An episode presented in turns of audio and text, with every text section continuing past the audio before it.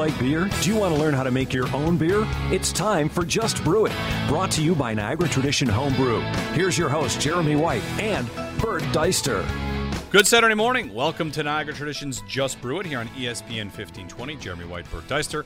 The stretch of amazing weather continues, mm-hmm. as uh, it will never be bad ever again. Yeah, we're Eight, never going to have winter. eighty and sunny for the You'll rest of time. You'll never be trapped in your basement. No, no, never. No. Everything's going great. So uh, congratulations to us on that.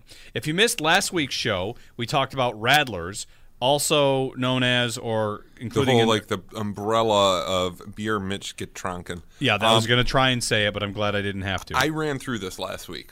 I went out, and I remember how at the end of the last show, I said, I'm thinking about going to the store and buying a bunch of small bottles of, like, different soda, because there's a lot of these different, like, beer mixed drinks yeah. out there, and I tried them all.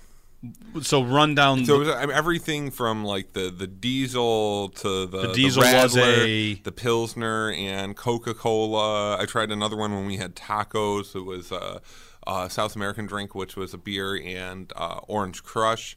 Um, and I have to admit, the Rattler is by far superior. Okay. The Rattler is just it's the one that really doesn't have that kind of uh, soda six pack. You know, alcoholic soda six-pack kind of taste to it. A lot of them, when you put in, like, the cola or the, the Orange Crush, they just kind of had this non-beer flavor that was, like, really ringing through and, and dominated the beers. Whereas uh, the Rattler, the, the kind of, like, light amount of grapefruit soda kind of complemented the beers. And we mixed it in an I P A. We mixed it in, you know, Pilsner or wheat beer. We we were generous with what we mixed it in over the week. I'm not saying that I'm going to be mixing soda into every right. single beer now.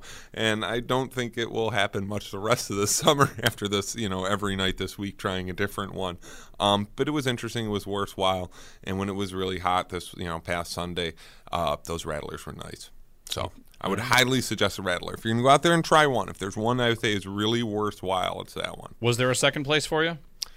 Um, well, a lot of second places were other grapefruit soda ones, so you mix it into an I P A, gives it a little, the hops a little boost and stuff like that.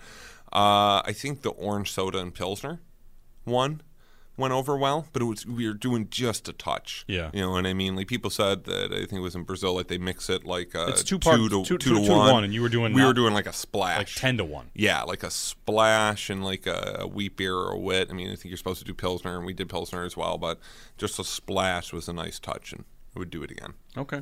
So that's last week's show. If you want to learn how to uh, make those and get all there is to the uh, the art of mixing beer with other carbonated drinks, that's available for you on demand at uh, W G R's website. For um, this week, we're going to get to kombucha in a minute, but before we do, it's uh, you guys are going some discounts on some stuff. Yes, yes, and so we we we've had a kind of stack of um, discontinued items. So there, uh, one of them is a, a company that's kind of stopped catering uh, to homebrew equipment.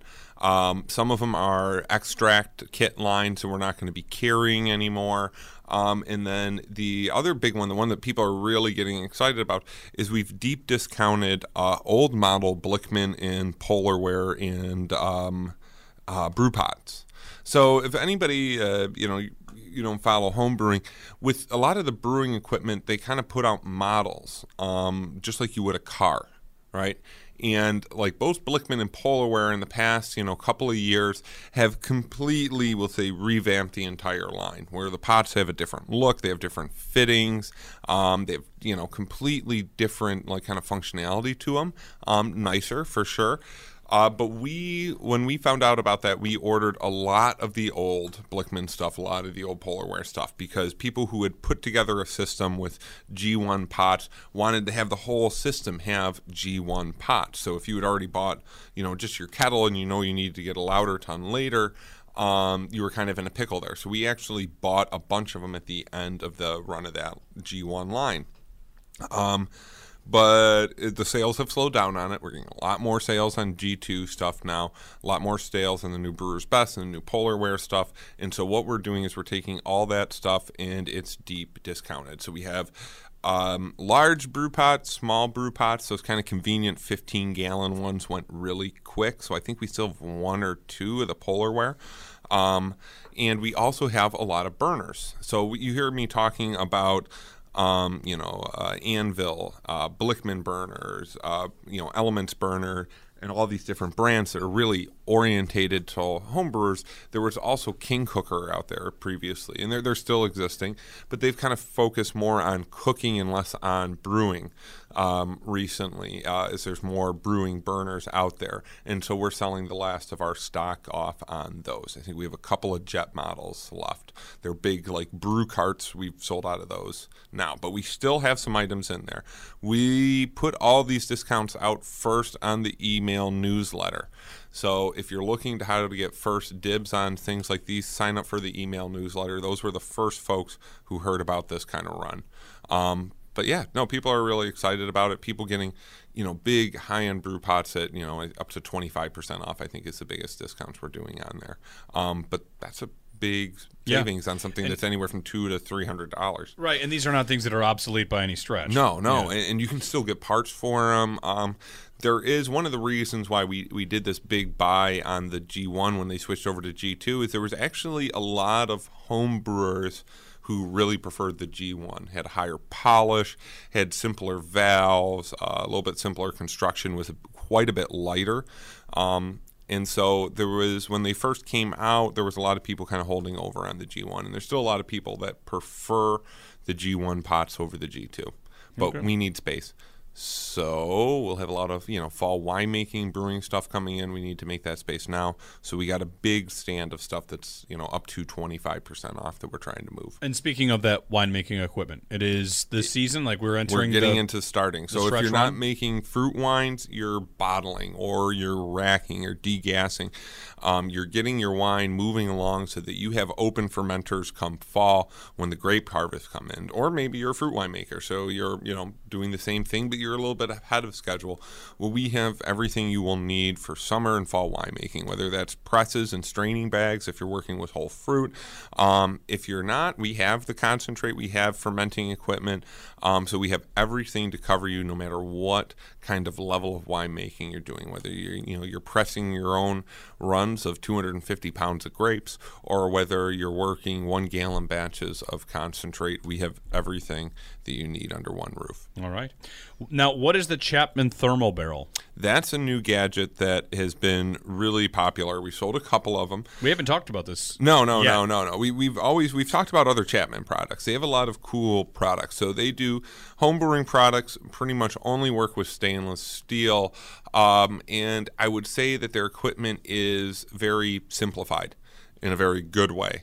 Um, so they have, like, their thermal barrel is a uh, basically a stainless steel cooler pre-set up for a mash tun. So it, you go walk up to it, and it looks like a big brew pot with a sight tube, with a thermometer, with a port on it, and a big locking lid is the first kind of, you know, what the what is the deal here. And then you realize that lid is insulated, the whole barrel is insulated. So it looks like a ten-gallon brew pot, and they make them in ten, fifteen, twenty, five-gallon, um, but it's actually a cooler. Now, you can't provide direct heat to this. So you still, you know, strike and fuse just like you would. But since a lot of brewers are moving on to Herms, moving on to R I M system, the whole need to heat your lauter tun is kind of running out. Also, the availability of coolers and really good conversion kits is running out. And I have to say, I think the life of my Igloo cooler after almost fifteen years of brewing is starting to run out. You know, the if I go to use the false bottom, it doesn't fit in there. The plastic has changed shape over time. It's become furrowed. It's become stained. Well, you're not going to have any of those problems with stainless steel. Uh, so the Chapman Thermal Barrel is about the same price of a high-end brew pot, about three hundred dollars, but it comes fully rigged with a false bottom as a uh, mash tun. Um, and because of stainless steel, it's a lifetime investment. With the coolers, you kind of know you're only going to get so many years out of it. I mean, we're still in the decades we're talking about. But it's one of these Chapmans you can really beat it up, and you'll have it for life. Okay. So they're really popular. They have really good insulation values, much better than the standard plastic cooler. Um, so they've been quite popular. We sold a couple of them, and they're kind of one of those items that we've always stocked with the other Chapman stuff, but I just feel like a lot of people are buying them in the summer, so I should mention that they're out there and that we have them in stock. And we have a couple out of the boxes if you want to come take a look at them. You guys also have everything you need for kegging supplies for people yes, that want yes, to get a feel for that stuff. One-stop shop for all your kegging stuff. So whether you're, you know, starting fresh, repairing, cleaning out old tap lines, or just trying to dress up your kegerator, we have everything you're going to need. And the big advantage is not only you're going to pay about the same price that you see online, is you'll be able to touch it, you'll be able to feel it, you can match up fittings before you uh, buy it. Um, so come on into the shop. Again, you can play with it, you can touch it, you can open up the box, see exactly what you're getting before you bring it home. All right. Uh, we're going to do kombucha today. We've done a bunch of different things over the, I mean, there's beer, of course, but you brew kombucha, you make, we talk about wine sometimes. We've done mead, mm-hmm. right? What else have we done? You know, wine, um, a bunch of different historical beers, yeah, like, yeah. you know, like crevasse. And so for kombucha, you know, I always see the phrase trace alcohol. Like there's a little bit of alcohol. How much mm-hmm. alcohol does your general kombucha Usually have? Usually under one percent. Which means that you don't... It's like, it's not quite negligible, you know what I mean? Because but, I think there is like a U S D A uh, definition of like a negligible amount of alcohol. Right. Does, in it. For instance, does store-bought kombucha have the one percent? Or... Is that barely even? Okay. It, it might be pasteurized and removed a lot of times. So if you heat it, obviously the alcohol comes off first. So it's very easy to get rid of trace amounts of alcohol if you want, um, but it's not enough to worry about. And it well under one percent. It's not something I think should be on your radar. Right. I wouldn't be giving it to kids. That's for sure. sure. sure. You know what I mean? Um, Probably because, one, it's a lot of work, and they're not going to enjoy it anyway. So. But um, it, it's uh, it's not something I'd be worried about myself. Obviously, you know, kombucha is like more of a lunchtime drink or something like yeah, that. Yeah, for sure. And I, and I think especially in the summer, I think. Yeah, and with um, I think you know listeners of this show um, would understand that just because something has alcohol in it doesn't mean you need to drink it to get drunk. Right. You know what I mean? Now, that sometimes you do are drinking things to get drunk, but just because it has alcohol in it doesn't mean it has to be an ever- a beverage solely, you know, for the point of inebriation. It can also be for just enjoyment, which I definitely would fit into the kombucha. You make it fresh, you know what I mean? Um, you serve it fresh, and it's very refreshing. What's the shelf life for kombucha? Uh, a little bit of mixed opinions. I mean, some people will store it in the fridge for weeks, you know what I mean, on end, maybe a couple of months. Uh, I think most hardline enthusiasts would say it's best to drink after a couple of weeks. So, yeah, it's one of those things you want to make at home. Okay. You want to make fresh and kind of always have it, kind of a rolling culture. We'll get into how to make it. As you say, it's very easy to make at home, mm-hmm. easier than beer. Um. Yes, I would. I would definitely say easier so. Than wine. No. Okay, wine's easiest. Wine, wine is, I think, by far the, the easiest. Okay, so kombucha, when we get back, easy to make at home. You make it, you drink it. It's got a lot of uh, positive health qualities to it as well. It helps your gut. Mm-hmm. You know, the beer hurts your gut. Kombucha helps your gut. I mean, beer. Supposedly. In theory. It depends how much of either you drink. Sure, you, fair enough. You drink a six-pack of kombucha, I'm, I'm sure you're not going to be feeling maybe, maybe. great the next morning. How to make it when we get back on Niagara Traditions. Just Brew It on E S P N fifteen twenty. Jeremy White here for Niagara Tradition Home Brewing Supplies.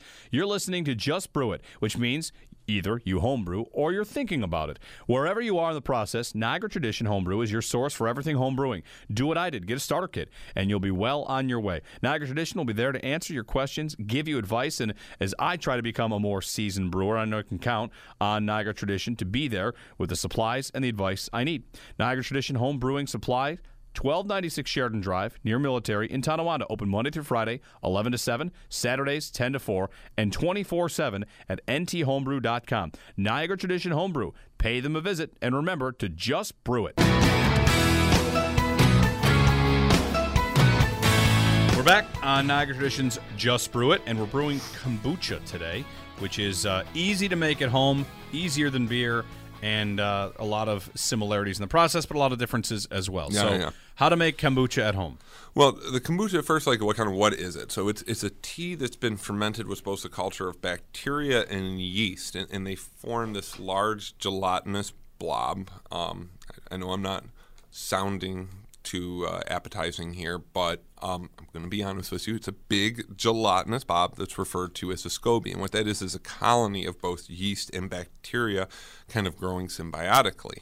Um, and this is the, the big kind of like the heart and soul of your kombucha. Um, once you kind of let the SCOBY loose, the kind of result and what you're going to see if you go buy one on most store shelves is this kind of semi-sweet, tangy tea. It's not like completely soured like it goes. It's not, um, while the pH is very low, the total acid count is not extremely high. Um, so it doesn't come off as like astringent, but yet it is kind of tangy, tart, um, and usually sold and enjoyed kind of cold and carbonated. So as you can see, it's a, like a very refreshing kind of light tart, like, you know, almost kind of like a soda, you know what I mean, with a lot more earthy tones and not nearly all of the, you know, sugar and other carbohydrates. Um, like you said, there is a very small amount of alcohol. There are yeast in there. Um, and so it is going to have some alcohol, but the yeast are actually doing a good portion of their fermentation uh, aerobic. And so when they're doing an aerobic fermentation, um, you don't get nearly as much alcohol. So that's one of the ways that you're controlling the alcohol. So even though you're dropping a fair amount of sugar, you're not getting as much alcohol as you would because the The SCOBY does not uh, actually produce alcohol as much as it produces just C O two, water. Um, that's about it. I mean, it's, the SCOBY is easy to take care of. That's the one main ingredient that you're, say, going to need from us. Um, it's very easy to make to home, and as we talked about earlier, it's best when consumed when really fresh, and it's another good excuse, kind of like a Belgian wit beer or Saison, to get rid of some leftover fruit or spices, because usually you're adding large amounts of fruit or large amounts of, you know, spice uh, to your SCOBY to kind of make it kind of a unique flavor. So kind of like Saison, like wit beer, um, you can create kind of a unique backyard flavor using the spices um, and the fruit that you have available to you. So let's get started on how to make it. And the first thing you want to do is, is just like beer, kombucha is, you know, mostly water. Um, so start with filtered water. Any, you know, kind of off flavors in your water at the start of the process are going to kind of continue on towards the end. So if you have really good tap water, if you have like an osmosis or a, you know, inline charcoal filter, go ahead and use your tap water. But if you taste any off flavors on your tap water, especially as it comes up to room temperature, you will want to filter it first. And a simple carbon filter is all yeah. you need. Is uh is is are off flavors in kombucha more likely to come through than they are in beer? There's um, not the malt to hide it. It, it. It depends on the beer. There, you do have the tea. You do have the, the acid. And I, I would, the one thing I would say is there's not as much potential for off flavors. Okay. With the beer making, you can create a lot more off flavors with brewing process. Really what I found with kombucha, as long as your ingredients are, you know, in good quality going in, Um, unlike beer where you can have bad quality ingredients going in, and as long as you have good process fermentation, you have, you know, good beer coming out. Um, with kombucha, you can have really good ingredients going in, okay process, and you still get, like, you know, an okay product. You know what I mean? You really want to have good, and like I wouldn't want to start with fruit that was already starting to spoil, okay, or or something like that, or tea bags that were already, uh, you know, fairly oxidized and starting to get kind of a woody or leaf-like flavor to them. Um, so with kombucha, it's really about the ingredients going in, kind of similar with wine. With beer, it's often you can really take some kind of bottom-of-the-barrel ingredients. This was traditional, you know, like grains that weren't quite suitable for bread yet, and you can make wonderful beer out of it. With kombucha, you really want to start with, you know, high-quality stuff. You're not adding much to it besides the SCOBY, some sugar, some tea. So start with really good water. So if you have a preferred brand of, like, filtered water, yeah, you kind of want to watch the mineral content on it, um, but tap water through a carbon filter or boiled the night before should be just fine. That should help take out all the chlorine and help remove some of the minerals um, so that it doesn't come off too minerally. You want it kind of low mineral content, um, kind of like, you know, it goes, kind of like a, you know, like an Eastern European beer, because that will kind of help bring out certain elements and kind of hide some of the more, you know, bring out sweet elements, hide bitter elements. Um, so we got our filtered water. We got whatever volume we want to make. I would suggest starting small, especially if you're starting out with a young SCOBY culture, and bring your water to the boil and make your tea. So as soon as you bring the water up to a boil, you're going to add your tea bags, fruit, spices, any of this, and then you're going to add sugar. Now, if you you add a lot of fruit, you might want to take a hydrometer reading, but usually kind of folks with kombucha can be a little bit loosey-goosey with it, and you're going to add about two cups of sugar per gallon. Or if you're using, you know, maple sugar or using honey, you want to get to a gravity of about one point oh one eight, so not much, you know, really about a third of what you would see for your average beer. Once you got your gravity straight, once you got all your spices in there, you let it cool down to room temperature. Now, you can put it in a water bath just like you would beer, but to be quite honest, you don't have to. You don't have to worry about this, you know, protein break or like kind of wort spoilage like you do with beer. So you can simply turn off the stove and come back to it the next morning, keep a lid on it um, to make sure you're not getting any spores out of the air, but you can just leave it to cool on the stovetop, which is very convenient. Um, Once it's chilled to room temperature, and we're talking about well under ninety degrees, and ninety degrees is kind of a marker. A lot of yeast, you know, don't like it over seventy degrees. The SCOBY cultures do not like it and will really start to die at above ninety degrees. So really check your temp, uh, temperature before getting it ready to move into a fermenter. So you're going to tran transfer it into a sanitized fermenter and add your SCOBY. A couple of things you're looking in with this kind of fermenter. Uh, you don't want too much headspace, but you want the SCOBY to be able to breathe a little bit. So if you're making, say, you know, three liters of SCOBY, you want at least like a three and a half, four liter container. It's not going to foam up on you like a beer. Well, foam up a little, but it's not going to go crazy, but you still want that headspace and a chance to give it oxygen. You also want something that's easy to clean uh, and easy to get your hands into, because at the end of this pro process, you're actually going to have to retrieve your SCOBY, or at least you should be retrieving your SCOBY. So the most popular vessel that we have in the store is a four liter kind of wide mouth jar. It looks like a giant spaghetti jar. Uh, it does come with a lid. You can get the lid with a grommet, without. Um, and it seems to be kind of the perfect kind of size and shape for making the SCOBY. Um, once you have it down to room temperature, pour the kind of, you know, tea that you've made into the fermenter. And when you get your SCOBY, it's usually... Um, if you get it from somebody you know, so if you know somebody else who's already been doing this, they're going to have to cut away their SCOBY, kind of like trimming a bush.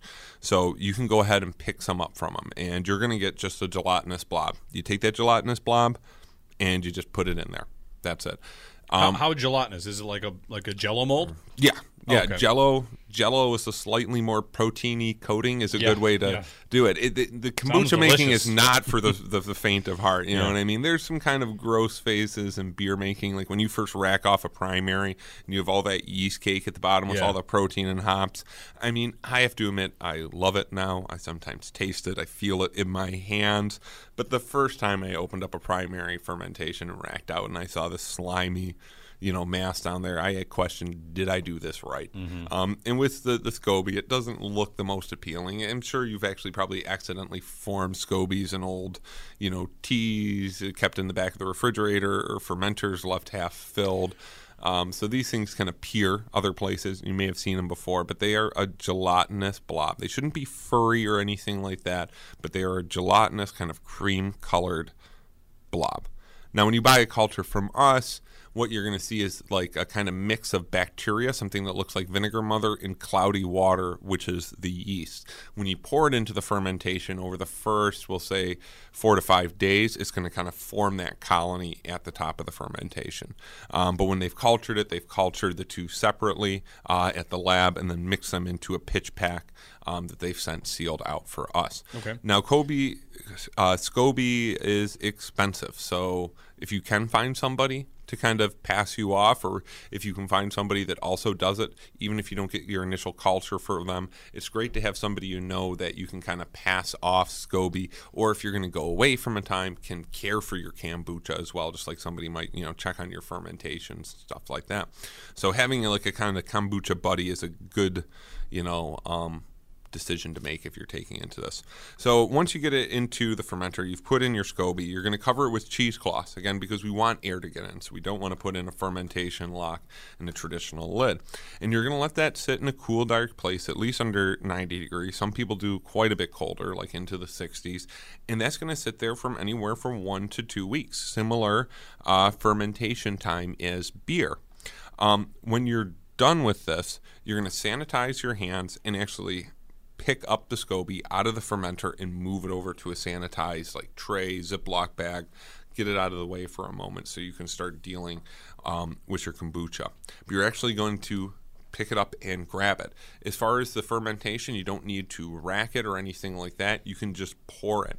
And usually what you'll do is then pour it through a cheesecloth kind of hat in a funnel. So take your cheesecloth, uh, rinse it out really well, put it into the top of a sanitized funnel, um, and then pour the SCOBY through it. So you're using the cheesecloth like a filter. And you can go right into bottles. Now, you don't need to add sugar. It's usually not necessary to get the carbonation since there's so much residual. But if you're trying to speed the process along a little bit, you certainly can.